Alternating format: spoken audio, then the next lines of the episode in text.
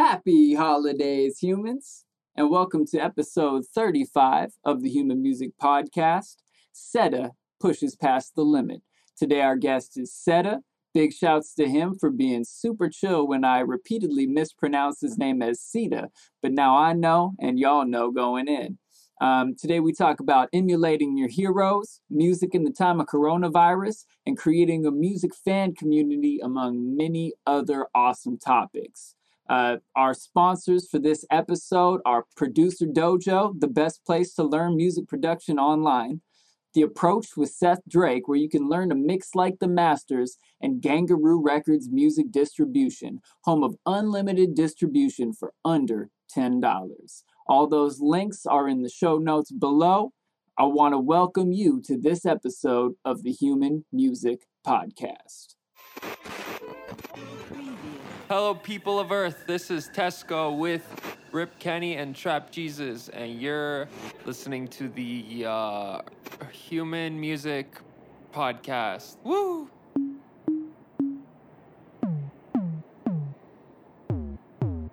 Hmm, Human Music Podcast. I like it. What's up, humans? How you guys doing today? We're back with another episode of the Human Music Podcast. I'm Trap Jesus, also known as Luke Rain, currently repping my Gvngaroo gear. What's good, y'all?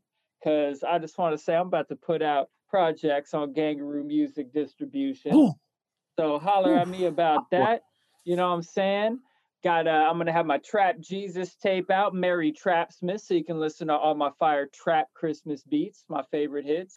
But uh, that's my little plug at the beginning here. But without further ado, today we have the one, the only Sita on the show. What's good, bro? Say What's up, hi to the people. How y'all doing? What up? No, no, no, no, no. Yeah. What's up, everybody? Yeah, man. Hey, man. We're feeling good, feeling great, man. You look like you are too, man. Got to give a shouts out, man, to one of the cats with even more epic beard than I got. You know what I'm saying? You beard game vicious over on that side, man. You know, I know winters are, are cold out there. You in Montana? Is that correct? That's right. Yep, That's yep. what's so up, man. It's cold, man. Bro, is your Yeah, man. studio in like a log, like a cat, like a log cabin or something? Yeah, my house is. My house is like a. It's, it's got like walls and logs, Yeah. like logs for the outside, the exterior. That's so sick, dude. Yeah. I love that. It's such Thank a you. vibe. It's such a like a cozy vibe. It's pretty good for the acoustics and everything. Too, Yeah, I was gonna say, does that help like not having like parallel walls, Yeah. like perfect parallel walls? I think it diffuses it a little, you know, because it's It like. Yeah, that's what I was thinking. I mean, I don't, I don't have much to compare it to because I moved in. Like, I mean, I had a few other like bedroom studios, but like, you know, it's, it's, I, I like it. it works. How are things out about where you're at currently with the whole, you know, pandemic situation? Not to date the episode, but it is Um, what it is. I- I- it's not like right now. It's definitely like a little crazier than it has been. We we got hit later, um, Mm, but I, th- I think we got hit later because a lot of people were like, "Oh, Montana is like safe to go to," so we had like an influx of tourists come in, and then like, um, yeah, I mean like after like Sturgis and stuff too, you know, like which is like one state over. So like we just had like a lot of people come through, and I think that that's a big reason, and students coming back to college. But other than that, like I mean, it's it's been I, I would I would like to think like somewhat similar to everywhere else. It kind of sucks. yeah, yeah. I mean, yeah, for what it is, you know, at least I feel people are getting creative now with with what they're doing musically and like how they're going about doing shows and you know making income. But like, I- feel like it's pushed creativity further a bit, which is like a nice bright side of it, I guess. But yeah, I definitely like everything has taken a hit overall. Dude, I was um, like to that point. I was actually reflecting the other day on like, um, like my current position in the in the music ecosphere, and actually how I'm like relatively thankful for my my position, just because I saw um one of the OG Seattle crew who had gone down to Icon Collective, um, making like house music, tech house, and stuff. Like had a like a release with AC Slater was starting to take off. had like a tour booked for the whole year, like all of 2020, like on the road, like she was killing it. And um basically she was on the precipice of like blowing up and then it just got, all got stripped from her and she posted how um basically how much of a toll it took on her mental health and i was really feeling for her because fuck if i wouldn't feel the exact same way i mean like all of us are starting to build traction obviously but we're not at the point where we got a full like big tour ripped from us. Um and i think that it is really really unfortunate for those who were on the precipice got that ripped away and then all their steam is lost and they feel kind of out of it like the motivation to put the same amount of work in is gone. And there's going to be a lot of people that like just kind of shelf it or at least are not going to put the same effort they were just because they feel like it's not going to happen or not to happen the same way. So being on just the precipice of the outside being able to build up steam during this time and then when things get back to normal whenever that is be poised to actually jump on that and really make a splash. Um so there's definitely there's there's silver linings for some and fucking real hard times for others i mean hard times for, for everyone really but Mhm. you know, i always like to try and think about the bright side of things you know Yeah. Yeah. I was gonna ask you to how's uh how's like music been going for you? Like especially during these times, have you have you been trying anything different, either like from the promotion side, um, or just like creatively? Have you had any breakthroughs through just like having this time to to work on tunes? Um, for me, like I started off uh, the the Corona like lockdown thing. Um, there's a producer. His name is Shishi. He's like kind of a pop world music producer, and like he held this like Corona Creative Challenge, and um, you know it was like a six tracks in six weeks thing, and Mhm. like that kind of like boosted things right from the start for me creatively, and I think from there, like I mean it for me like it's it's been it's been like like he like like you know it's it's a silver there's a silver lining. For me it's been great because i've been have had the time to prime myself for when this is all over and things like that. And i've i've definitely um, been taking the mo or you know taking advantage of it making the most of it. Um yeah i i what was the other part of your question i'm sorry like I was just wondering, like, you know, given that we have a lot of time now to like work on stuff, have there been any things that you've or any like realizations that you've had during this time, whether it's like from the promotion or community side, or whether it's from the writing side that you you've like taken away that's like influenced, you know, either the way you're going about getting your music out or your I mean, I- actual sound. I feel like that that's happening all the time. I feel like it would be happening if it wasn't locked down or not. Like I feel like Mm. I'm I'm like real having realization. Like the way I like to look at it is that it's like a puzzle, and certain pieces don't fit for you right away, but then over time you find where they fit, and then they make sense to you. So it's like that shit's making sense to me all the time, and you know I'm having these epiphanies and these breakthroughs. I feel like all the time, you know, and so it's like, um, was there more because of Corona and I've had time to like really like focus? Probably because I've I've you know what I mean. I've like it's given me an excuse to not go out, you know what I mean, or do anything, you know. And not that there's a ton to do in Montana, but you know what I mean. Like this is a great place to focus, anyways. You know, um, Yeah. it's a great place to not have distractions and be like, you know, I I, I want to get get down to my craft and really hone it. So yeah, Yeah, I feel Sick. I feel the exact same way about Bend.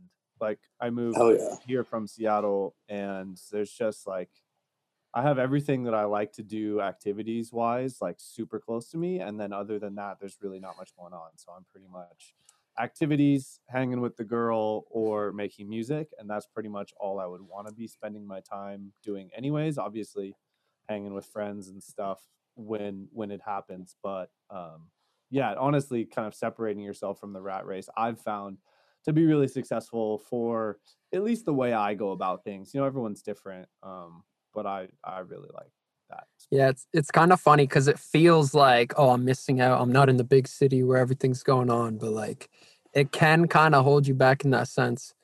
Um, but one thing I was thinking too, uh, before we get too deep down the rabbit hole, maybe for uh, our listeners that you know haven't heard, you know, what you do, you want to go into a bit of like what inspires you, what kind of music you write. Yeah, Sure. give us like that first. Give us that like superhero origin story as we're getting into that. Like, where does SEDA come from? What you know, Um, what does it mean to you, and and why this project, and how did it come about? uh, I'll give like a brief, you know, I'll try to go very quickly, you know. The elevator set- pitch version. Yeah, so um Seda is the Farsi word for sound. Um it's my dad's Iranian, so he speaks Farsi and uh it kind of just, you know, came came together naturally. It wasn't like that first way back in the day when I DJ'd and I didn't really produce too much. I was like um like uh Reza on colors or something like that like and then this was like 8 years ago. And then I had a long hiatus where like I was mixed up in some you know, like not the best shit in life, addiction and stuff like that. And after getting through that shit, I came out the other end and I was like, what am I going to do? And I started focusing on music again. I just kind of got back into it and I started like really thinking about what kind of name I want, what's like represents me. And that's how I came up with the SEDA thing. Excuse me, the SEDA thing. And um, uh, from there, like, I don't know, like it, the, uh, the the logo and stuff was kind of just random, man. Like originally, I had no clue what I was going to do. It wasn't like the Sega. I did not make that connection right away. Mm, other other people did for me, and I was like, cool, I'll run with it. You know. Um, but I'm I'm I make experimental bass music. Um, at least that's what I like to call it. I don't really follow a tempo or a key or any weird shit.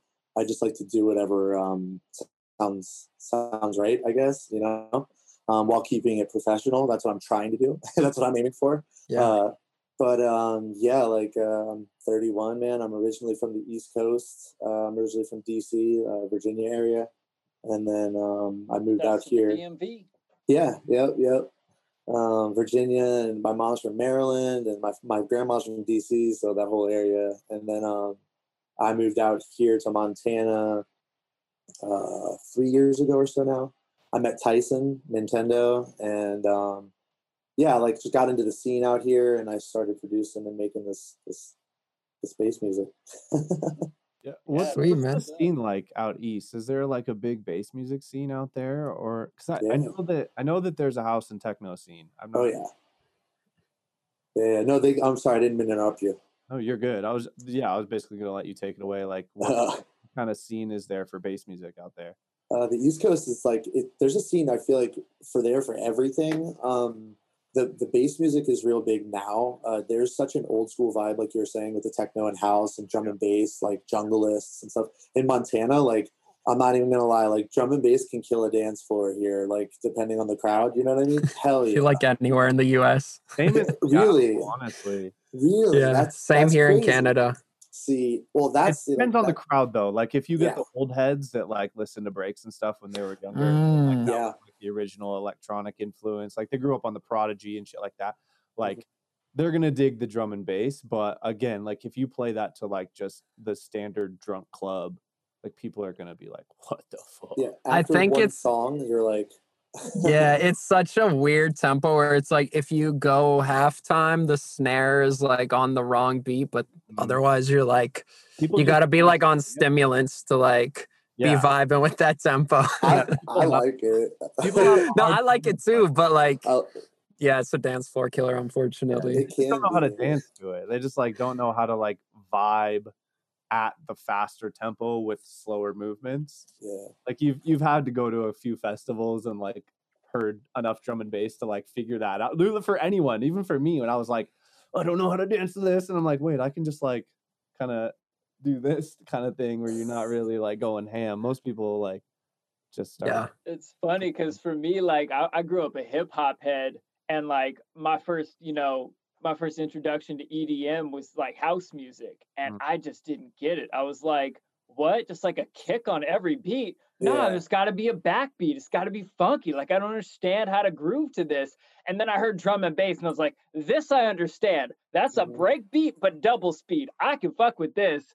And so I just like, yes, I don't know. I'll just bob my head the exact same and just knock my snare, my head up on the snare instead of down. And, and I just got it, you know?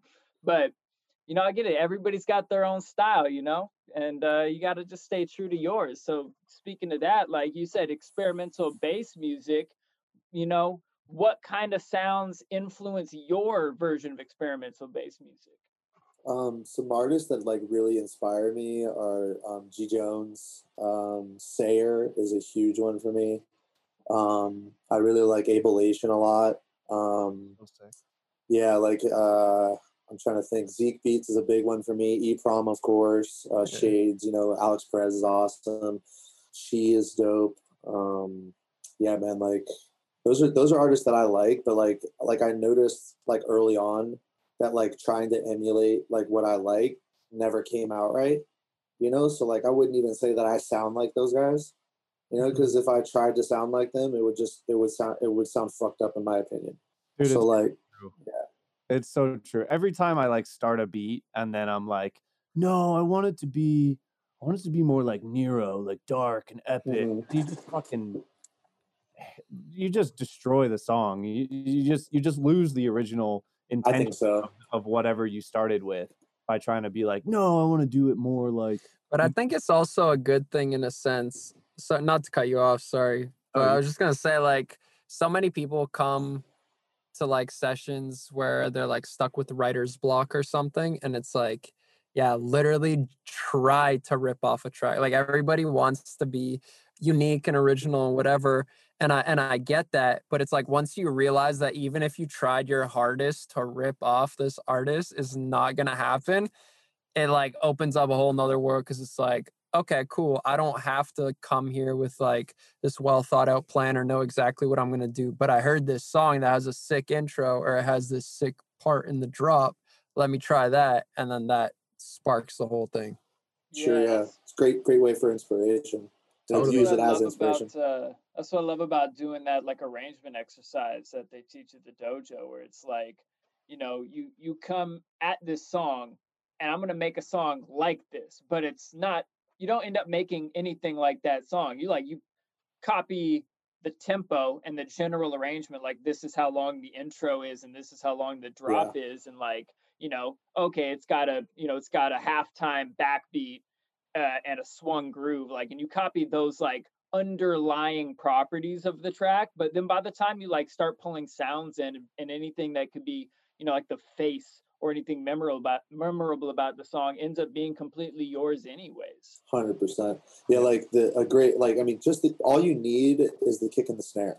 Like if you just drop a reference track in the in your project and just map out the kick and the snare of the whole track, that's all you need. Like if you have the kick and the snare and you can see where the builds are, where the drop is, you know what I mean, all of that shit, you can fill in the blanks and you can use the track as a reference. But like you said, it, if you if you try to emulate what they're doing, it's going to come out so different anyways. You know what I mean? Like I've I've Yeah. been through that. It sounds like y'all have been through that too. totally Yeah, I really think I, I I actually really like that by the way, like just putting in the kick and the snare because it gives you a bit more of a it gives you more of like A the blueprint. the the blueprint of the groove too, like Mm. where the ups and downs are, um, and like how you're gonna dance to it. Yeah. Um, I do think it's really important after you get your basic idea in, or like really once you get like the arrangement mapped out, you got to delete the track. Otherwise, it's just human nature to get stuck and Sure. go, "What did they do?" And what you've put in already and what they had likely aren't the exact same enough for you to also add exactly what they added, right? So you you end up kind of chasing yourself down the wrong path if you you copy that reference too much. So I always say Mhm. load the track in. Don't I mean you can label it intro, breakdown, drop, etc. But I, I prefer to label it like drums cut out, high pitched synth starts rising, rhythmic drums or something like for a section. And then like high energy, one bar synth, like call and response, uh two bar turnaround or something like that in the next section. And then you have like a a- a more feel based way to fill in the gaps rather than just like an enigma of drop, you know?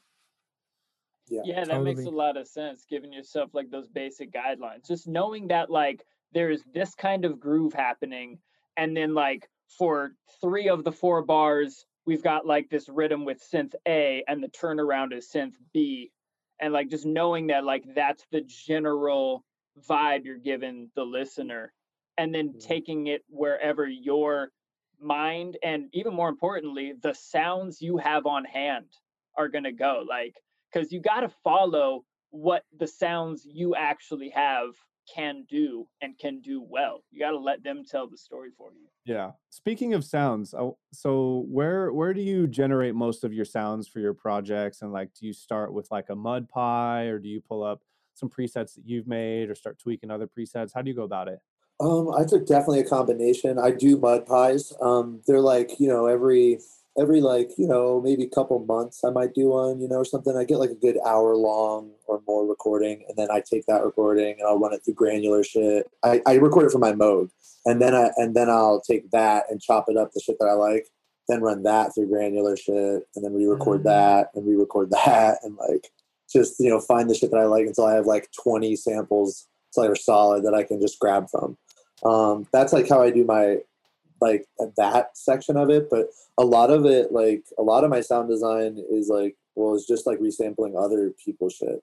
Like I Mhm. like I I like I love just taking other people's bases and chopping them up with an EQ and carving them out and just layering it with shit. And then I took this one sound with four sounds and now it's one sound again. And then like like that's like where I get a lot of my my stuff is really just I work with I love working with audio not only just because my computer is a piece of shit, but but I love it. Like just like it, like it's it's uh freeing to me, you know, like so Right. no tinkering. I feel like when you first have that realization of working in audio, or like when you first begin as a producer, there's almost like this hesitancy because you feel like you're limiting yourself and like, oh yeah, look, it's a synth, it's powerful, it's cool. But like when you fully embrace audio, I think it it like clicks when you start going to shows and you hear this crazy ass sound design before, like at least my mind would be thinking of like, Jesus, I can't even imagine like what sort of LFOs and filters Yeah. and mapping they did. And it's like, oh, everybody's just out here making happy accidents and just like resampling until it sounds sick. Dude. Uh, Mr. Bill just said on um, Taboo's podcast. It was like I asked I asked Ta- Ta- uh, Taboo was like, what what questions should I ask him? And I was like, ask him about working with Tipper. And he asked him, and he was like, well, the one thing he took away from it is that Tipper goes in there, and it's not like it's not like Dave knows the, he's not building these crazy sounds with these LFOs and like all these crazy different effects. He's going in there, he's trying shit out, and he's picking shit that he likes. You know what I mean? Out of it. You know what I mean? And it's just the ha- so happens that the shit that he picks and that he, you know what I mean, that he gravitates towards is what it is. You know what I mean? And like so, like that's like I feel like for anybody when you find out, or like when I found out that G Jones is just going in there, hitting record and turning knobs, you know, making mud pies, like that's what he was doing. I was like, it was a f- it was freeing. You know what I mean? Like it's like you're like, oh damn, like I don't have to hold myself to this standard. You know what I mean? Like I can sit there and I can just go in there and turn fucking knobs and like find cool shit. And the more creative I am, the cooler the shit will come out. You know what I mean? Yeah. So 100. focus on the creativity. You know? Yeah. yeah the skill the skill ends up being in how you set up for creating happy accidents and which ones you choose and then how you rearrange them in the way that gets people grooving Sure. Like Yeah. DJing in that sense. yeah really Um, but uh speaking of, you know, these sort of like breakthrough realizations, one question I love asking people, and we've spoken about this before, and you mentioned it before, it seems like every three, four months, there's like one sort of concept that ends up becoming like a focal point of like your writing process and like really changes things moving on. Like Mud Pies is a perfect example of that.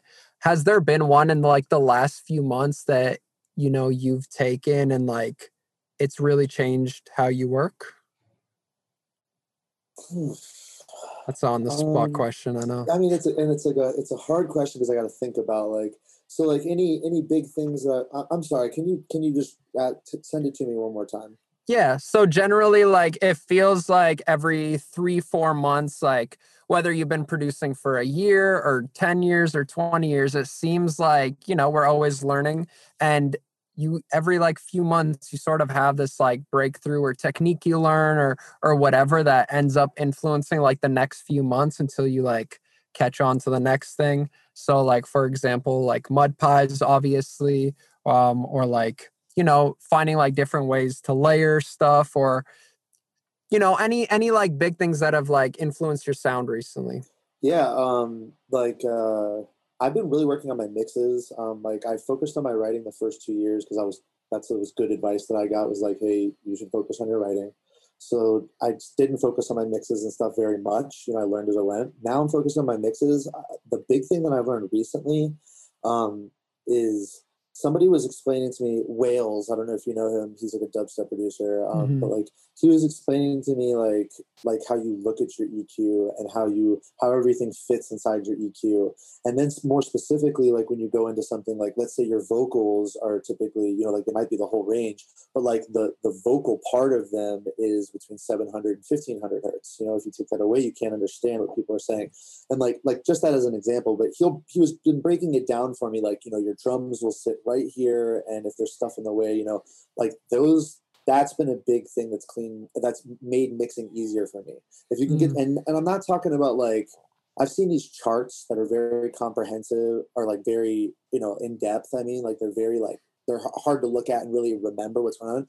You need to be you needed to break down into like five sections on your eq and look at your eq like these five sections and where shit should sit in there and then like that like simplify it you know and that's been a big thing for me recently and looking at it like that i've i've um i've been able to achieve cleaner mixes and like been able to get things to sit where they're supposed to sit not really just shooting in the dark kind of using my ears only you know which is what i Mhm. always do so that's something i guess Love it.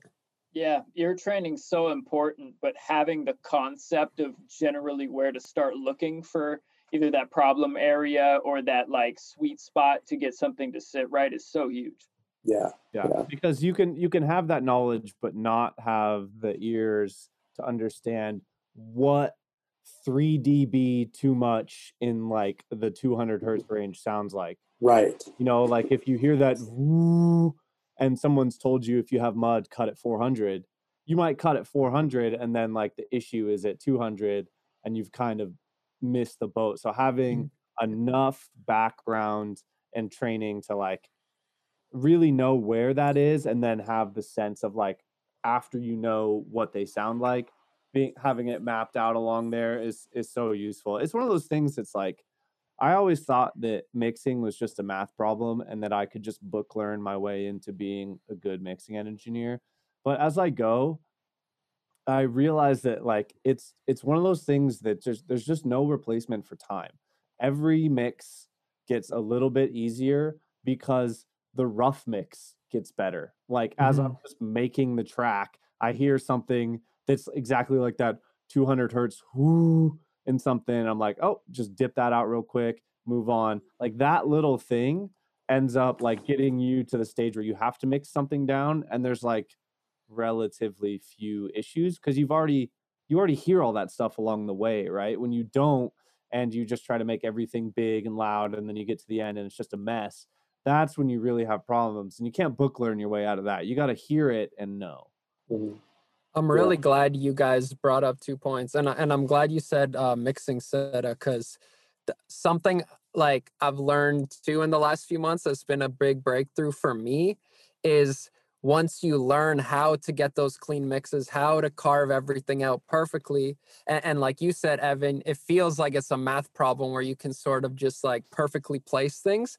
But then when things sound too clean, then it sounds sterile and it just like doesn't grab your attention. So learning like once you've done all the carving out, like you said, and the and the vocals like sitting right and the drums are hitting where they need to be, it's like, okay, where can I now make this mix intentionally maybe a bit more uh like skewed to like the left side for this section? Or like maybe that's not as common for dance music but also like let's say like dubstep basses. When i was doing a lot of dubstep before i would like try and get everything like super clean and then your basses end up sounding like weak because they don't have that grit to them so it's like Mhm. make everything else clean and now distort this one element so you have the contrast of super distorted and not distorted or like not side chaining in my buildups like that was huge for me realizing that if i back off the side chain as it's like everything is speeding up getting closer to the drop and i drop it back in now i can take this technique that everybody has said like always side chain always Mhm. get everything out of the way but it's like yeah 99% of the time but what if you use it as like a contrast of like no side chain to side chain then it hits harder. So like yeah little stuff like that i feel once you get the mixing down you almost have to unlearn some of these things and it's like okay i've done everything by the book. Where can i creatively break some of these rules Yeah, for sure. Like I, I re- like I recently ran into that in the track like I was making where I had somebody tell me like I they were like I was cleaning up the mix and I was cleaning it up and I was cleaning it up and I brought it into feedback and like they were like this is too clean now I think. I think it is too I think you cleaned it up too much man. You should add some like you know shit back in the low end and blah blah blah. Was like, right. Well shit. I was like well that's like and then i knew that's the first time that happened to me so i knew i hit like you know what i mean? I knew i hit that level where i was like okay well i i, I over cleaned it. Like you know what I mean? Like, totally. And so- that's the thing like if you listen to someone like g jones mixes are phenomenal oh they're so but there is definitely intentional grit and dirt and all that and it wouldn't be the sound that it is without it. It's character yeah. you know? Some sounds are intentionally ear grabbing and like sometimes ear grabbing in like a slightly harsh way, but it's like sometimes that like old, like really upfront drum and bass, like they would boost at three and a half hertz because it gave such a sharp edge to stuff. And like Kilohertz, yeah. three and a half yeah three and a half hertz, just Three and a low inaudible rumbles. just creating Slaps. heat in the subwoofer because dance floor to be sweaty. Um, yes, three and a half kilohertz, but just because it gave such an edge to things, and like you hear that a lot in in people like G Jones. That you, you're exactly right. Even though it's an extremely clean mix, some stuff still sticks out intentionally, um, which gives nice contrast, right? totally Mm. yeah there's that great weekly download that that ill gates did link in the description class of 808 shit um the don't be a basic bitch boot camp and and he just went in on that and it's like there are really cool techniques like um i don't know are you in uh, ableton SEDA Fruity Loops. That's all. fruity loops Hey, Cool. all right. uh, I know, I know. There's a similar plugin. I ju- I'm just been like diving back into FL again. I can't remember the name of it for the life of me right now. But Ableton's got like um this plugin called Erosion, and it's like this like white noise distortion that you could layer in, and it kind of gives you like this pseudo overblown effect. Like you could add it like to a sub, and then now the sub sounds overblown, but it's like not clipping at all or like you add that to your kick or you like add a touch of redux to your kick and like give it a bit of dirt and these things just like subtly stick out and open up like new places in the mix that you wouldn't have really got by just like boosting like high end or or cutting out this area or whatever yeah, no, I, I feel you. Like I, I like have a like because I do I do like very similar things like to my kicks and subs and shit like that. Like um, I have like a like a I like and I know not everybody does this, but like I mix into my master and I clip the fuck out of my drums, like my kick and my snare and like and everything's kept being caught by Maximus. Like I do all like stock mastering pretty much, other than Fab Filter. I mean, Mhm. like I do a little bit of that, but yeah so like it's easier to get like the distortion and stuff you know like i literally like yeah so so like but i do the same thing basically and just you know having Man. Catch it that's such a huge thing too and i'm glad you brought that up like i clipped the hell out of my drums and i realized i could not get that sound that you hear all these artists doing unless you had like 7 db extra to spare to just clip off in the end. And like another thing where it's like i hate to introduce this concept too early to people because like you should learn how to do everything clean and then learn to break the rules and make it intentional but it's like i'm so far removed from that idea of like you just write and then you just mix and then you just master. It's like write and mix and then you sort of transition to like mix master where it's like this back and forth between your mix master because if you reference finished tracks that are mastered all of these elements have that compressed and like clipped relationship among each other and you are just never going to get anywhere close trying to reference that track like a edm track especially Mhm. bass music, dubstep, like especially with like your, you know, mi- maybe mixed unmastered track. It's just the elements are not gonna gel like that. Yeah, your reference is at negative four lufs or negative three or something, and you're trying to do all your mixing at like negative 15. Like, I don't know why my bass doesn't sound like that. yeah, with like 20 dB dynamic range. It's like, yeah, I don't, if I'm doing bass music, I don't even, I I run everything into like a soft clipper compressor, just like you said, because it's just, it's never going to sound proper without it, in my opinion. I don't. I, go ahead. I'm sorry. No, you go for it for sure. Oh no, I was just gonna say like I actually like I don't I don't I use run all my shit through a multi-band compressor, and then Mm. and then yeah like I don't run I don't soft clip anything. I just I run it through a multi-band compressor. I put an EQ cutting out the sides from 200 down right after it. That causes a little bit of clipping, and I catch that with a limiter, and that's it. And Oh, like got- gotcha. So you just clip plan? your drums. Yeah, yeah, yeah, and like and, and like I usually keep everything else under zero. You know, like uh, like you know like the basses and everything else. But like my but yeah, to get them to like punch and really hit, like I slam like the mixer channels are all the way up. everything is like up. Like, and I, I do some EQing and like like it makes you know like make sure do some mid side control on them and shit. But other than that, like just just like clipping the hell out of them and picking the right samples. You know, like that's like the most important thing. Huge. yeah.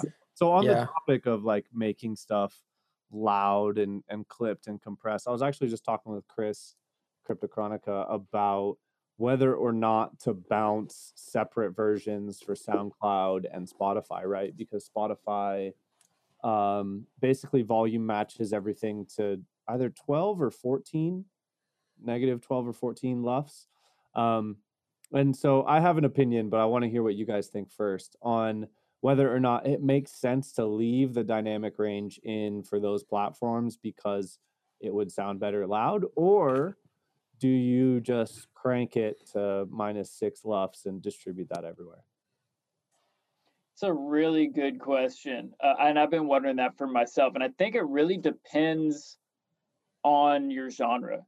Hmm. That's that's going to be my kind of cop out answer cuz like if you're making I mean if you're making like pop music or hip hop or something and your general target would be like negative 9 or negative 8 lufs and then you can just like you know pull back on your pro L2 or whatever you're using for your final limiter and just like ha- leave everything else in the chain the same but just pull back on that final limiter and send in a version at negative 12 or negative 14 to streaming platforms through distribution um, that makes a lot of sense to me. And really like you're not really crushing it that hard with the limiter but then the question always arises to me when it comes to you know heavy heavy bass music like am i really going to pull back all that compression like tesco's just mentioning like when you're referencing you got to kind of crush you know get to that point where you're crushing things to even see if your if your relative levels are correct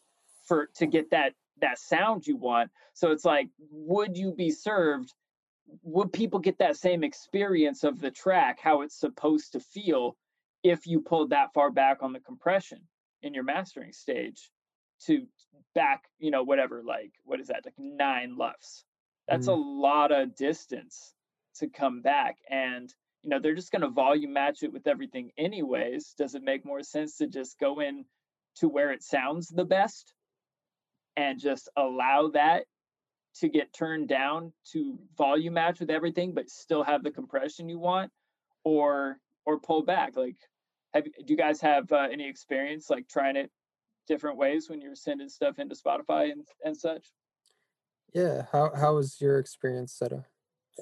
Um, so yeah, like I'm I definitely think you should make separate um sorry, I got beard in my mouth.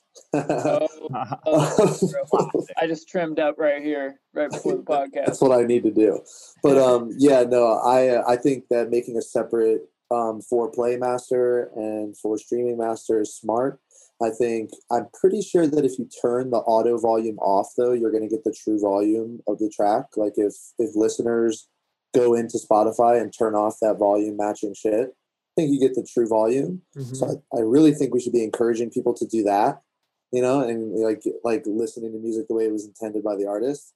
Um, but but um, I, I do think I, think that we sh- I think we should be like backing off this loudness wars bullshit.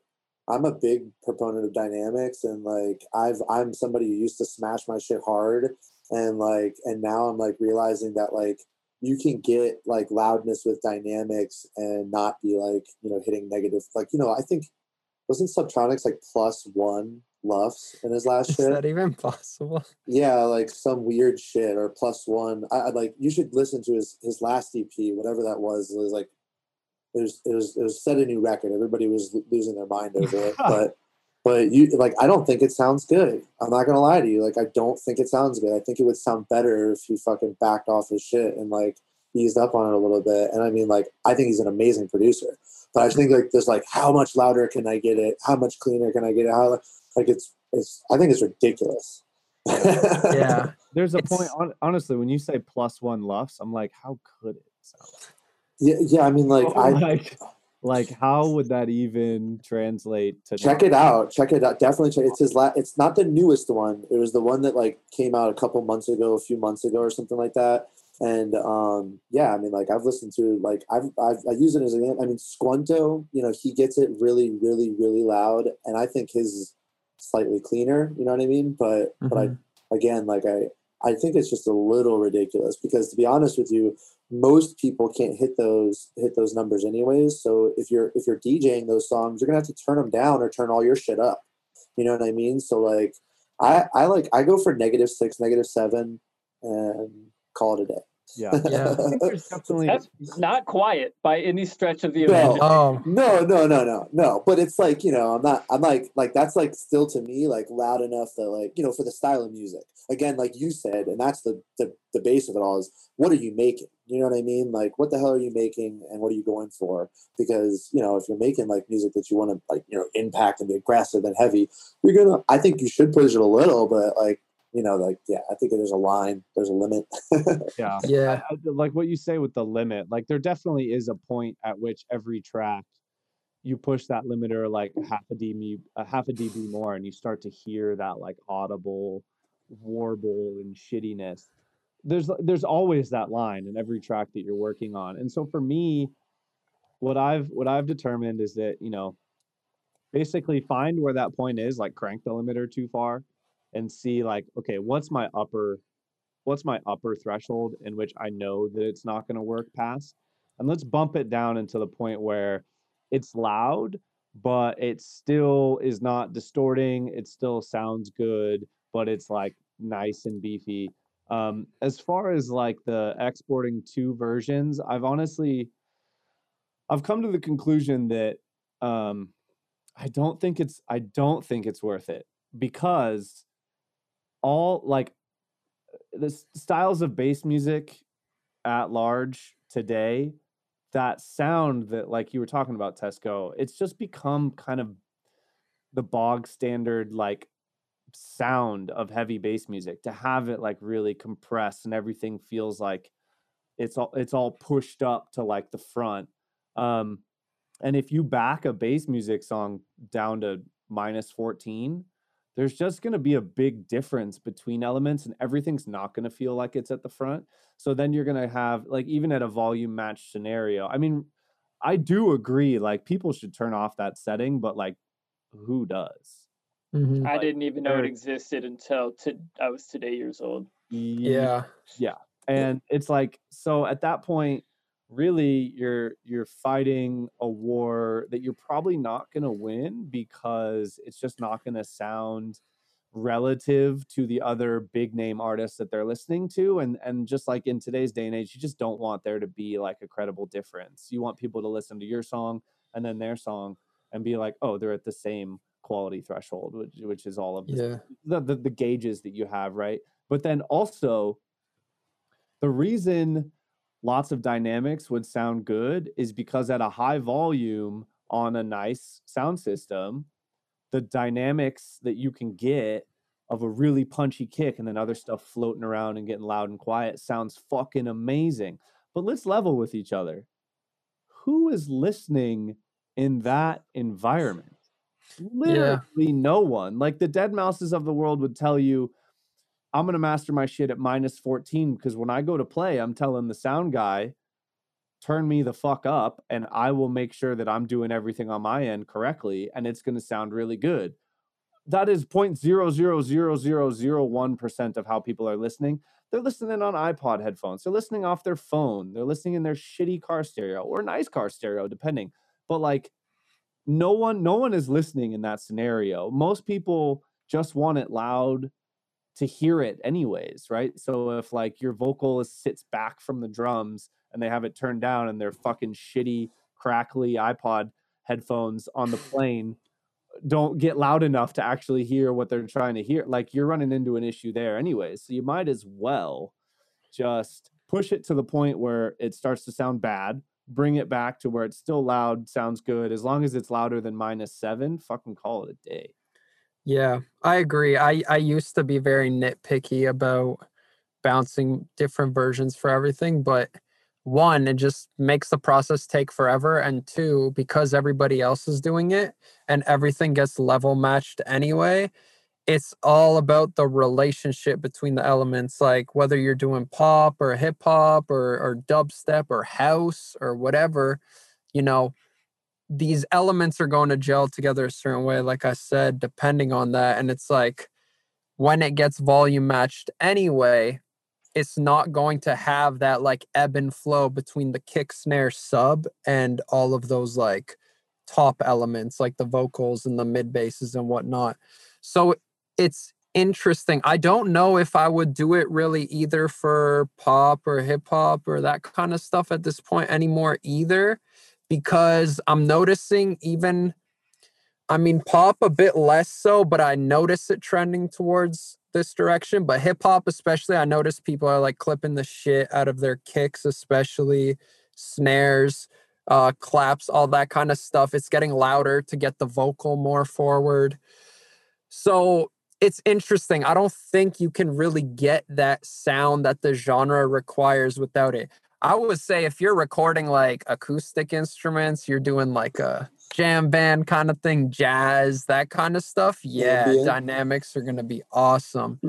but um, yeah, I think another reason too, like until those pioneer mixers get what Spotify has or what SoundCloud has, and they get that auto leveling, I don't think DJs are gonna stop because like for an artist like Subtronics, I think it's an incentive to to get it as loud as humanly possible so that when they play it next to insert other heavy bass music artist who's trying to sound heavier than Subtronics, he plays his shit and it's like, well, damn, that dude sounds wimpy as hell now because his just popped out at me more. And that's like the ongoing battle of heavy music. Like I noticed it when I was doing metal. I noticed it especially in dubstep, hybrid trap, experimental bass, that whole sort of world. It's just like everybody's just trying to see how far they could push that clipping, how far they could push that distortion until it sound. I mean, even we're at the point now where people are just trying to sound tastefully bad. Like, Mhm. and I love that sound. I love the sound of tastefully bad, but it's just like Tesco's Yeah, next your EP. ears- Tastes bad. it's actually not a bad name. That's But good yeah, it's like you said, Evan, too. It's like you keep pushing it half a dB and like your last song hits at minus 4.5 and you get used to the sound of that. And now that sounds normal to you, that level of distortion, whatever. So you push it a little more and you're like, oh, okay, yeah, it's like just on the cusp. And then you get normalized to that. And then you're like, all right, let me push it to minus 3.5. And like, yeah, I see how the rabbit hole like just goes. I saw this uh, discussion j- just the other day on my dude Levitate's Twitter feed, where he was he he and some other producers and fans were talking about this, and you know, kind of the consensus from that thread ended up being like, make your music sound like you, make it sound good for how you want it to sound as the artist, and that's what really matters. If it like fits with your body of work and it sounds good objectively, rock and roll. It doesn't really matter if it's a negative four or negative six or negative eight. Just like be generally in the range of kind of loud music and go for it as long as it sounds how you wanted it to. I got a question for all of y'all. How often do you think non-producers think about this shit versus producers. No, Yeah, like, Like- yeah, never. Yeah, and, I feel and, like and I, and I don't think don't that they notice like the subtle differences in loudness. To be honest with you, like the big differences, you know, if it was a drastic one, but going from like negative six to negative four or something, like they probably they might not notice. You know what I mean? Like they might not even like you know tell a difference. But but like something I wanted to say about that in regards to that is that like you know with COVID and everything, we're not making music right now to play at shows true. you know we're making listening music and you're and like which is why like i'm a big big huge proponent of narrative and motif and like having a story and like you know and, and, like not just throwing sounds together you know like and and like i think now is the best time to be doing stuff like this and and you can you know you can play around with your dynamics because you're making shit for people to listen on your their headphones or whatever it is. And you know i mean like people that give like music like serious listening they probably have like a decent set of headphones whatever they are you know and like they're probably like want the experience. Like i know a lot of tipper heads like you know they're not going to listen to it on some bullshit system. Like they want to they want to like you know and not system but you know what i mean like Mhm. reference you know but um yeah so i think like i think like right now like if you if you want to make something a little quieter like now is the time to be doing it you know what i mean? Like because you're not making shit for support. I mean i guess with live streams and there are some shows but Mhm. i think like we sh- i think like in the and i think this was said in the beginning is that like right now like creativity is like like with all the covid stuff is being pushed and it's being pushed because we're no longer trying to make the biggest banger you know what i mean? Like we're trying to like write like you know like something that's like you know vibey and emotional and something that you can get into and like you can go into a journey with in your head you know what i mean? And like Mhm. you know and i and i think that that's like you know that is pushing creativity you know what i mean? Like we're moving away from these like minute and a half tracks sometimes which i think i personally think are a little ridiculous you know what i mean? Like when it's just like this quick intro with there's not really much to it it's an ambience and then a drop and then it leaves. Like i, I don't know who's done it but i know some people and like i'm just not like it seems lazy to me to me like I, uh, dude, I struggle to get songs under four minutes. That's like most of the time it doesn't happen. Like most of my music ends up between four and four and a half minutes. Sometimes it's three and a half. Always over three. I unless I'm making like I I, I can't even. I have no. I've written two minute tracks. Don't get me wrong. You know what I mean. But like, I, like the two minutes, two minutes and thirty seconds. There's an intro. There's a build. There's a drop. There's a midtro. There's a build. There's a drop. There's an outro. A You know what I mean? Like, you know, I like. To, I, I, I learned that recently, and I was like, that sums that shit up real well. Like, totally man i think what we're all getting at here and this is a point i forgot to bring up earlier but it's even more relevant now whether we're talking about arrangement or we're talking about you know dynamics how much to distort clip whatever all comes down to context. You don't have to hard pick one or the other. It's like what are you trying to make? If you have a 10 song project and they're not all hard heavy bass bangers well then that gives you some opportunity to like play with the dynamics over the course of multiple tracks and now it's like you can have those heavy bass bangers that are hitting at like minus one luffs and you can have minus 14 and you can take your listeners on a journey through those tracks and you know use everything like the point we mentioned earlier it's like once you know the rules you can start to like creatively create contrast by breaking or like adhering to that rule. Amen. Amen. And I, I I've been seeing a theme kind of come come out of this whole episode where you know we're talking about you know should it be done this way or that way and and a lot of what we've mentioned is like take it until you can tell you took something too far whether it's like EQing for cleanliness or whether it's volume or whatever you got to you've got to find the limit by passing the limit like oh i'm i've been hearing clean up your eqs for three years and finally i got i think you went too clean on the eq this time bro like okay cool i found the limit of cleanliness let me dial it back and add some more dirt uh, or you know i oh man i've been chasing this loudness of this track i love and now finally i got past it and i noticed that I could hear the compressors and the limiters working too hard. And that sounds not that good. Let me pull it back. And then, oh, now it sounds good again. That's where I'm going to leave it.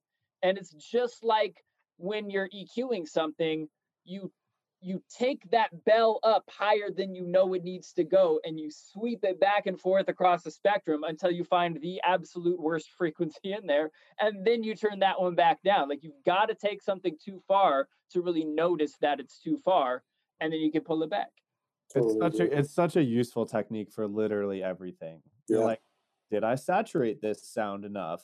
Let me blast it first. Let me dial it back. That shit all the way. and find where too much really is. And then maybe you're like, wow, I could have turned that up 6 dB and I, ne- I never would have known. Um, I mean, it's the same thing with like any effects too. Like, turn the dry wet up to 100 and then fuck with the settings and then turn it back down to 15 or whatever the dry wet that sounds appropriate for the effect that you're using uh, should be at. But it's really almost impossible to find settings that sound cool, unique, interesting, whatever, right for the sound at 15%.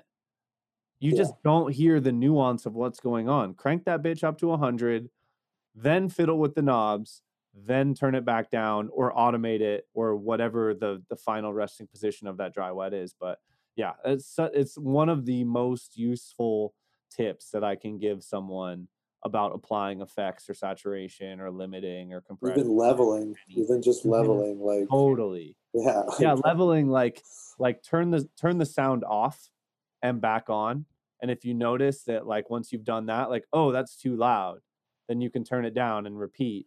Or same same going like i like to or quiet, but I like I like to kind of do it the exact opposite that we've been talking about with leveling, where I'll just take that final fader and turn it back to the bottom after I've messed with it. Like do that where you crank the saturation, you crank and you really change the sound. Then I'll just drop that fader back to negative infinity and close my eyes and turn it up until I'm like, it's not, no, it's too quiet, it's too quiet. Okay, there we go. And then look and be like, oh, it turns out that's the level it needed to be at. yeah, that's I've- so important to close your eyes because you can be like, it was at negative 12. Yeah. I think when I turn it back up, I'm going to be relatively around there. And then you end up at 13.5. If you close your eyes, it might be negative 20.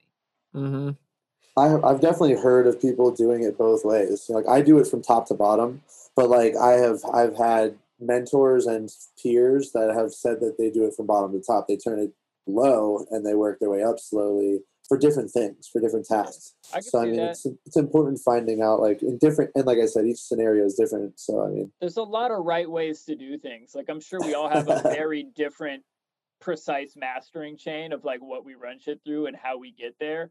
But like as long as it sounds good in the end, we're ending up in the relatively the same place. Yeah. Yeah. I mean, for me, the reason I choose to go quiet too loud is just because loud shit sounds better, as we've been discussing with this whole loudness war. It's like it's louder, it must be doper. So like I know my brain is going to fool itself when you just like so it's like you you start loud and I keep turning my lead down. I'm like, no, it's sounding worse. Where if I turn it down and I'm like, no, I need more of it.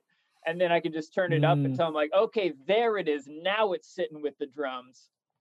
You know, Mm. as opposed to like having to turn it down to like, are the drums cutting through yet?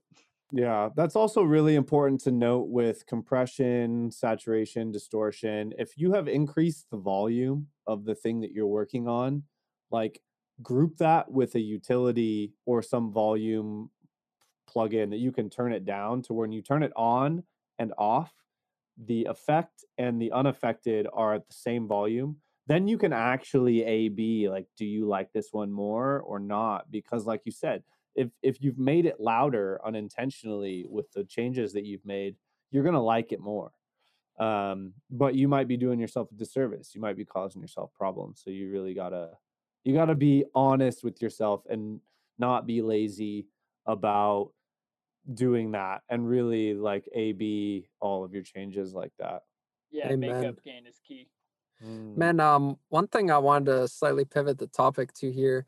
One thing that's really stood out to me about you, SEDA, is you're very good at creating a sense of community and you have like really good engagement with people online. And um, you know, I see a lot of people who go about it in the wrong ways and sometimes, you know, end up like getting a bad rep with some people because they end up being too pushy or maybe they're not pushy, but they're getting frustrated because they don't know how to actually go about like getting people to care.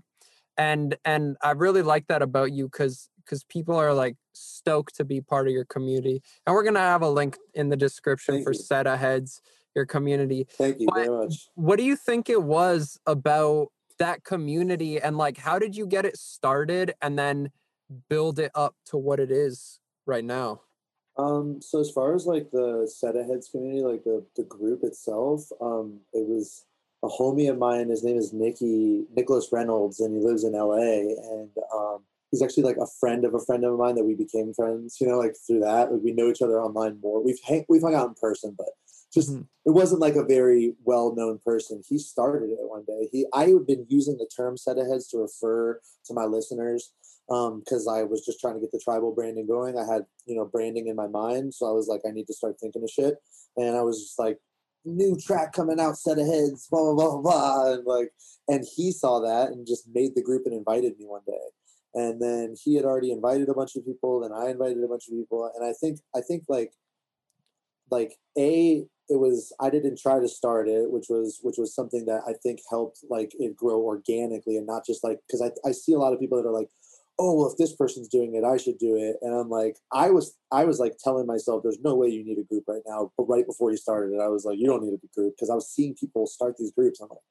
but um yeah like i don't know like to get back to it uh uh, he started it. Um, it, it. I invited. I had people, you know, in Montana that have been seeing me work hard, and I think that that's important. Is you know, like let it when you are working hard if people see it they see your passion they want to support it in my opinion. You know what i mean? If they see you're busting your ass they're like damn dude he's doing it you know? Like like so when it got started i think a lot of people had that attitude and i think they helped out by inviting a lot of people and like it just got the momentum going.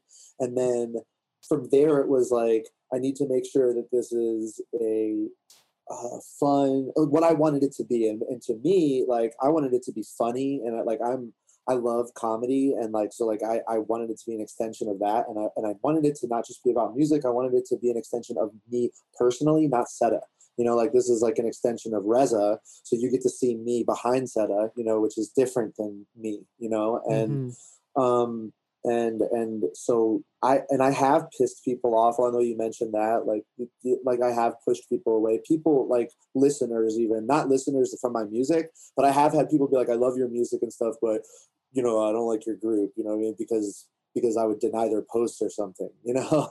but like, but that's how I keep the quality, and that's how I keep the content like relative, and it not be hateful, and all these other things that that creates a good environment for people to be in and want to invite people you know what i Mm. mean so like you create this environment which for me was an extension of me and i using my taste much like djing you know you use your taste to draw in people and and it has to be done through a scope you know and if it's not which which is unfortunately means denying posts and denying people you know it's not personal it's just like you have to be like you have to make shit worth being there if that makes sense i don't know like Yeah. you know so That's that's so interesting you mentioned that because it's it's obvious, I think, from the positive to be like, oh, people get into this community and it's an extension of myself and they connect with me more.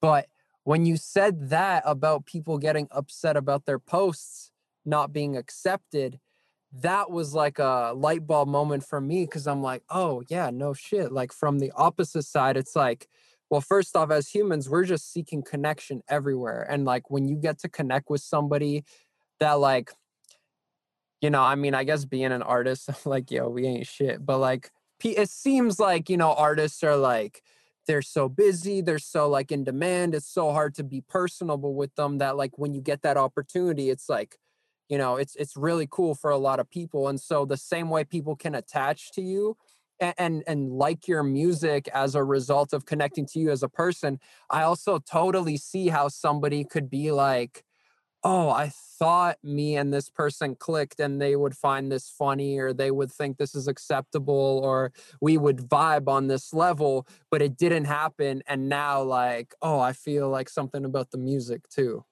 it happens and and i mean like and especially like with even me like i'm not fucking anybody and it's already happening and it's like yeah i I'm not like I'm not there to like I don't know, and I'm not trying to be a dick, but I'm just not there to like like I'm not there to please like everybody. I'm there just to create an environment for everybody, and this environment is like this, and y'all can hang out here, and we can you know share things and do things. But like you know, I, I, again, like if I let if if there was if and it's not just me, I have like a good group of you know admins that approve shit that I trust their judgment. But if we let all the shit go through, like I don't think people would want to invite people in there you know what i mean certain people too you know what i mean or like or like would want to to go out of their way you know what i mean to to mm-hmm. participate or whatever we know whatever it is so I, it's just it's just something that you like it has to be done unfortunately and like I think I- it, I don't think it's unfortunate, man. I think you got you you built a house. It's got house rules. Like get your feet off the couch. What are you doing? We raised in a barn. Like sorry, nah, they don't fly here. And and you got to, you know, you gotta you gotta keep those rules so that it's respectful for everybody there, not just that one person that felt like their opinion needed to get shared, no And- matter. Yeah. it was Yeah, I super- I mean, like they they don't, and I mean these people. It's not, and it, it could be something that like me or my team just didn't like find, find necessarily find funny. You know what I mean? Which is like hurtful, but and it's subjective, and it's totally subjective. But again, like this is an extension of me. You know what I mean? Like, and I'm just trying to like create an extension of me and representing me in a in the wrong way by letting certain things through, things that I don't think are funny. You know what I mean? Then it's no longer an extension of me, and it's an extension of you. You know what I mean? Which right. it's a two way street, but you know what I mean? It's a tricky thing. I don't know. dude it matters- Totally. it matters though i honestly think like that is probably a big factor in the success of that group because i like if you let everyone post everything again it's not it's not your taste that's dictating what shows up but then also like when you are a stickler for quality just like you are with your own music Exactly. everyone is going to be happier with the product, right? If you see a post in that group and you've seen, like, you get the notification, new post in SEDA Heads, and you have seen five shitty posts before that, you're like, eh, don't need Yeah. don't need to check that out. But if you know that the standard of quality is like, I'm probably gonna get a giggle out of this, out of clicking it, like you're going to click on it every time and then the experience for everyone goes up and honestly people that are getting mad about their shit getting denied you don't want you don't you don't care about them anyway like if Uh, they're going to reach out to you like oh i'm pissed your new song sucks because you denied my post," you're a salty motherfucker and you never really had my back anyways like Nobody has ever said anything bad about the music. Luckily, like nobody's ever been like "fuck your music" or anything. They've just been, like, and I've had them say like, "I, I still like your music." yeah, like I like I like your music a lot, but I think your I think your group is shit or whatever. You know what I mean? And I'm like, can you- well, can you run us through that that beef with Trapt really oh, quick oh, yeah. Oh my god. This- I don't. I mean, like to be honest, like I'm, tr- I'm trying to remember like they they I don't remember what they did, but I just like offhandedly like tagged them in something, and I'm like I have a less than hundred followers I think on Twitter. Like I just made the Twitter, and I saw them saying something, like I, can't even remember, man.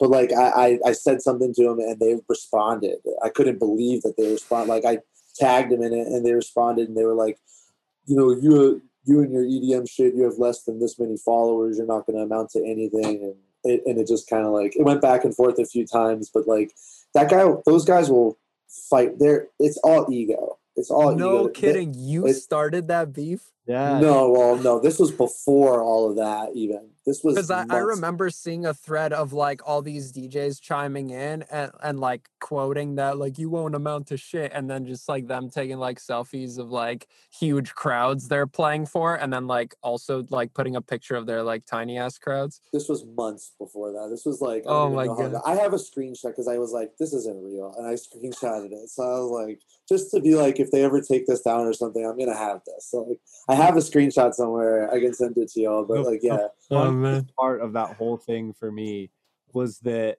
Trapt with their one hit wonder headstrong like literally they're not like they got they got beefed up over some dude's comment on their twitter and had to respond words of hate on their i remember whatever the post was it was it was bigotry bar none. Like it was like you guys are fucking idiots. I mean, the second line is "I'll take you on." Yeah, headstrong to take on anyone, but like also Let's just sing the whole thing. We can all do an acapella real quick. here. if you're strong, back yourself, and therefore you're not worried about the haters. But they clearly are. Maybe because they don't have a hit since that, or if they do, Uh, I don't- is- it's just all ego, man. Like they're just like they they have a very big identity. Like It's just people have like people got that problem with ident- attaching identity to who they are. You know, what I mean? Mhm. and there's a separate thing. You know what I mean? Like like well, it's just a weird thing that people get fault they fall into. He's a you know a, a Trump supporting like you know the the, the guy who, who runs the Twitter and the lead singer. He's like he's he's very big into his identity. You know his identity as a Trump supporter. His identity who knows something that we all are missing, that he sees something that we don't. Any conversation I've ever seen, read from him, or had with that guy has always been that that we're missing something. He tried to tell me that he tried to tell me and my friend Trip Hazard that life is a competition and you guys are losing. You know what I mean? And I was just like, bro, life is not a competition. The fact that you look at it like that is, I mean, it says enough, Telling, dude. You know what I mean? Like that's that says more about you than it does me. Like fucking idiot. so I was, yeah, it's it's fun. Well, then it's funny because like, and like, I don't, e- I don't even remember what we were, I was talking to them about. But then, like a few months later, it was like you know a couple weeks ago. All of a sudden, like Subtronics and everybody's talking to him and talking shit to him. Like I'm like, I knew this was going to happen because he, he looked he looks down on the EDM community. You know what I mean? Like, and he's voiced that before. So it was like a matter of time before it hit some of the bigger guys like Must Die. All hell ensued. Yeah, it's crazy how much momentum EDM has picked up because in the, that era, rock was still definitely the prevalent force. And yeah. if you were into scary monsters and nice sprites, or uh, That wasn't was that around Deadmau5 album? That was a bit after, but even Yeah. when even when that album came out, like people would look at you a bit strange if Oh, yeah. if if they caught you bumping that. So like it's crazy to see how just in the last few years, even when it was taking off, I feel like there were like no girls in the scene. And now it's like very much balanced that shows. It's very much like widely accepted. A lot of people are into it. And it's like, I mean, n- not only that, but it's also trended towards like getting heavier and crazier Oh yeah. and like people are fully embracing that just like they did when it was like from blues to rock to grunge to metal or whatever you know that timeline was like once this sort of st- you know vague style be- starts to become more popular it gets like more and more extreme and like people become more embracing of like the extremes of it. So for like for me you know i remember the first time i like went to a rhythm show like back back before even that blew up and i was like man there's like a very like even representation of people here. This is so weird. Because like going to metal shows back in the day it's like you got uh skinny dudes and big fat dudes in the mosh pit and it's like everybody's just just there you know just trying to just trying to like muscle their way through and there's maybe like that one poor girl in the corner like trying not to get windmill kicked at the deathcore show. But now it's like everybody's vibing to rhythm everybody's like jumping in the mosh pits and trap is still playing to four people. Dude, you know what I will say about a metal show though is that if you get your ass knocked on the floor and you're in the circle pit, literally every single person around you will stop and pick you up. I can't Yeah. how many times I've seen this. Like metal is this weird exception of like anger and also community that understands that that this music is an outlet of anger and not necessarily that they want to like you might hear a lyric i want to wear your face like i mean I depends guess how underground you get. Right but like a lot of people are going to yell that and not actually mean it. Like they're going to like the anger and the intention behind it because they have anger as well but they're not like they're they're not as angry as all the lyrics would suggest right? It's a weird like balance of supportiveness but i want to say on the on the like uh you know metal versus electronic thing i mean like I really think like you either adapt or die. Like for instance, Papa Roach uh, came up, you know, he was he was popping off very very hard about the same time that Trapt was popping off with their little ditty. And uh, I don't know if you listened to Papa Roach's latest album or whatever, but it has a ton of electronic influence. It's almost Mm. like dubstep metal hybrid electronic hybrid and um he's he's popping off much more than Trapt is right now Look at Korn.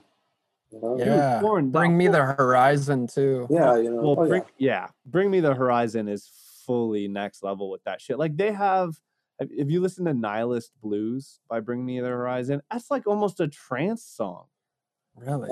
Dude it's real like for them like cue it's it up now.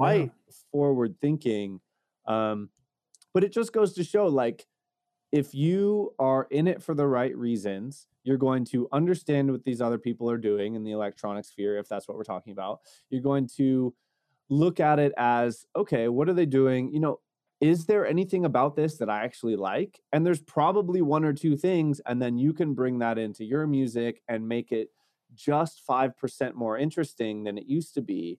Mhm. it just takes a closed-minded motherfucker to go no what you're doing is dumb what i'm doing is cool you guys should care more about what i'm doing because it's cooler like that's just little ass shit Life's competition, bro. You're just losing.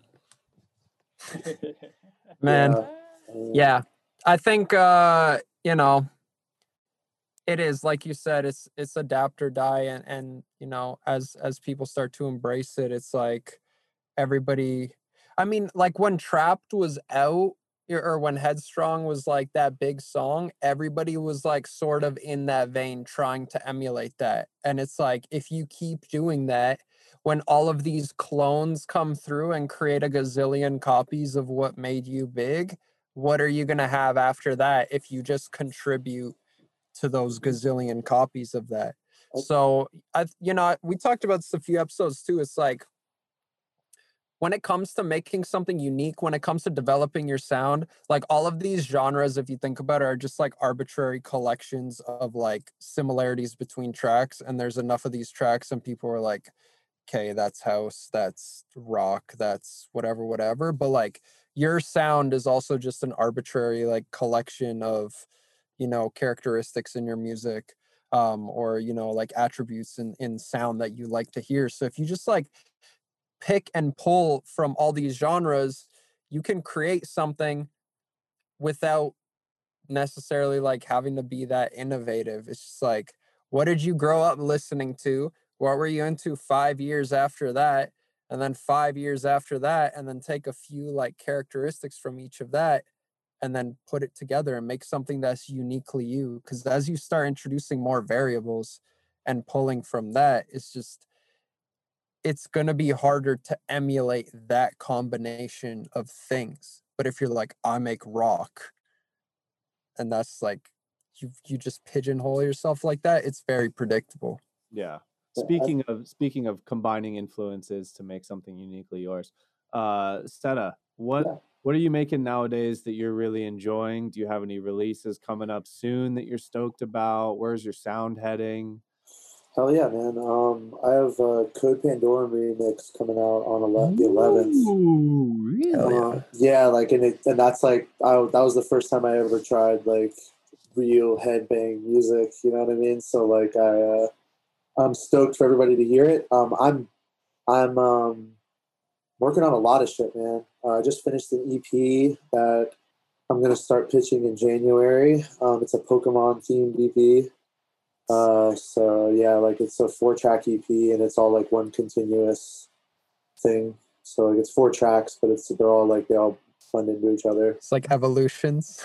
You kind of like it's kind of like yeah, it just kind of tells a story. It's like yeah, I don't know. Like I try, I try, I tried to at least you know like it's my first time attempting something like that, so it was a lot of fun and Dude, I have no concept of what that would even.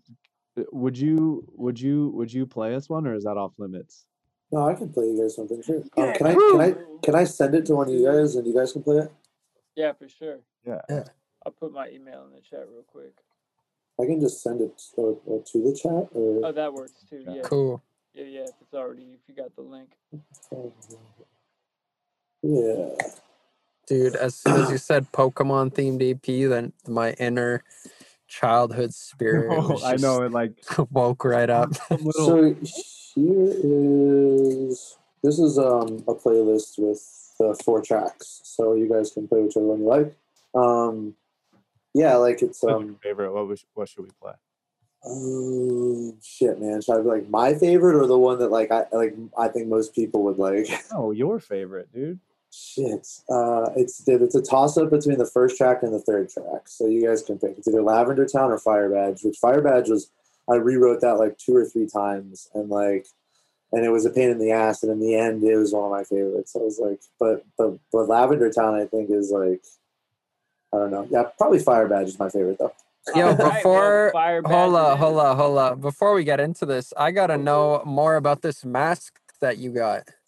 Oh yeah, How like did uh, that come to be? that was just a Halloween thing that I think I'm again I'm just gonna run with it. Sick. And I'm like, yeah, like I think I'm just gonna run with that. Um, you know, like for me, it's one of those things. Like if it sticks, you know what I mean. Like go with it, you know. So like that's kind of how the logo came about. And so I'm I'm gonna be branding a little bit more with that. And when I play live, I'll have it on. All right, Dude, so for our for our epic. video uh, our video participants on YouTube, uh, this is that mask we're talking about right here. That looks cool as all hell. Uh, loving that cool mask. Thank you Um, guys.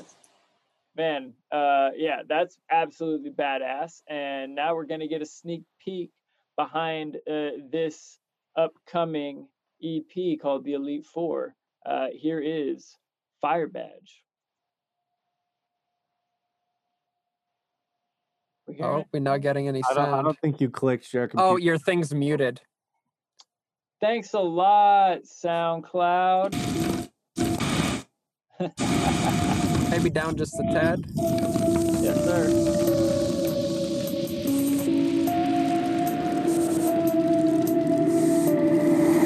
I choose you.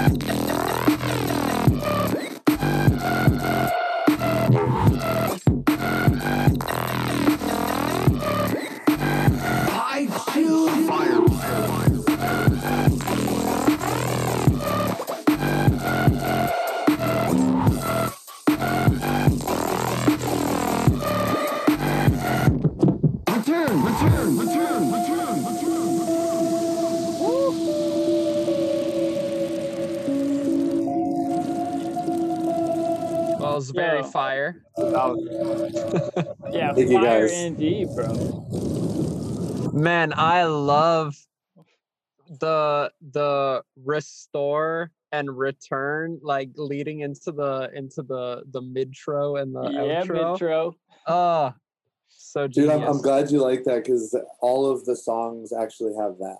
Like they're kind of like uh, uh, like the effects on them might be a little different and stuff, but leading out into the midtro and the exit of every song, except for the last song, has like all of that. So they're all they all have those like it's as, as if you're entering a battle, exiting a battle, you know what I mean, type thing. That's sick, man. I could definitely hear like the narrative structure along this song. And I think, you know, for everybody else that just listened through the whole episode, like you really embodied those concepts well. And like the song has a very clear motif to it that you expanded on throughout. And it just feels very cohesive. And yeah, Thank like I so said, I- much. I love those little details I appreciate that, guys. Thank you so much, man. for sure. Yeah. Yeah, absolutely. Any final words of wisdom you want to give to the people or or final pluggables to plug?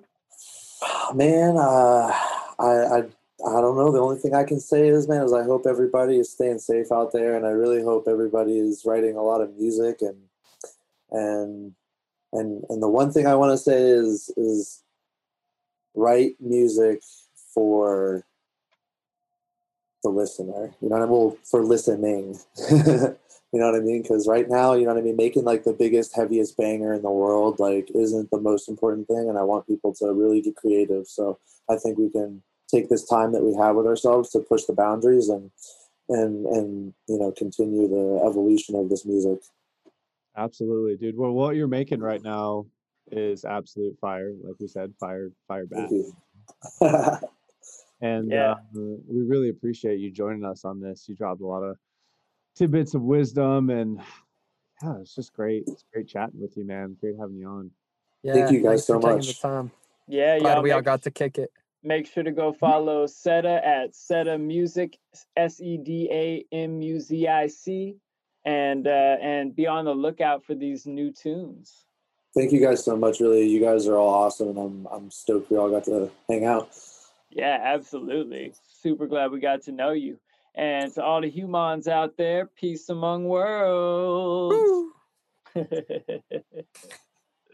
I like it. Wow, humans, what an episode. Big thanks to SEDA for being on. Make sure you go join his Facebook group community, SEDA Heads. That link will be in the bottom, but it's S E D A H E A D Z.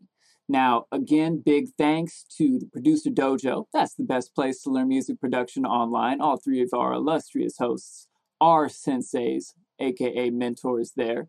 Uh, the approach with Seth Drake, where all of us have learned to really hone our high level engineering skills, and Gvngaroo Records music distribution, home of unlimited distribution for under $10, where I Trap Jesus have just recently released my Merry Trapsmith EP. You can find that anywhere. Um, thanks so much, humans. As always, subscribe, like, share, rate, review, all those good things to let the people know that this show is awesome. If you love us, you know we love you. Let the people know. All right? Peace and peace among worlds.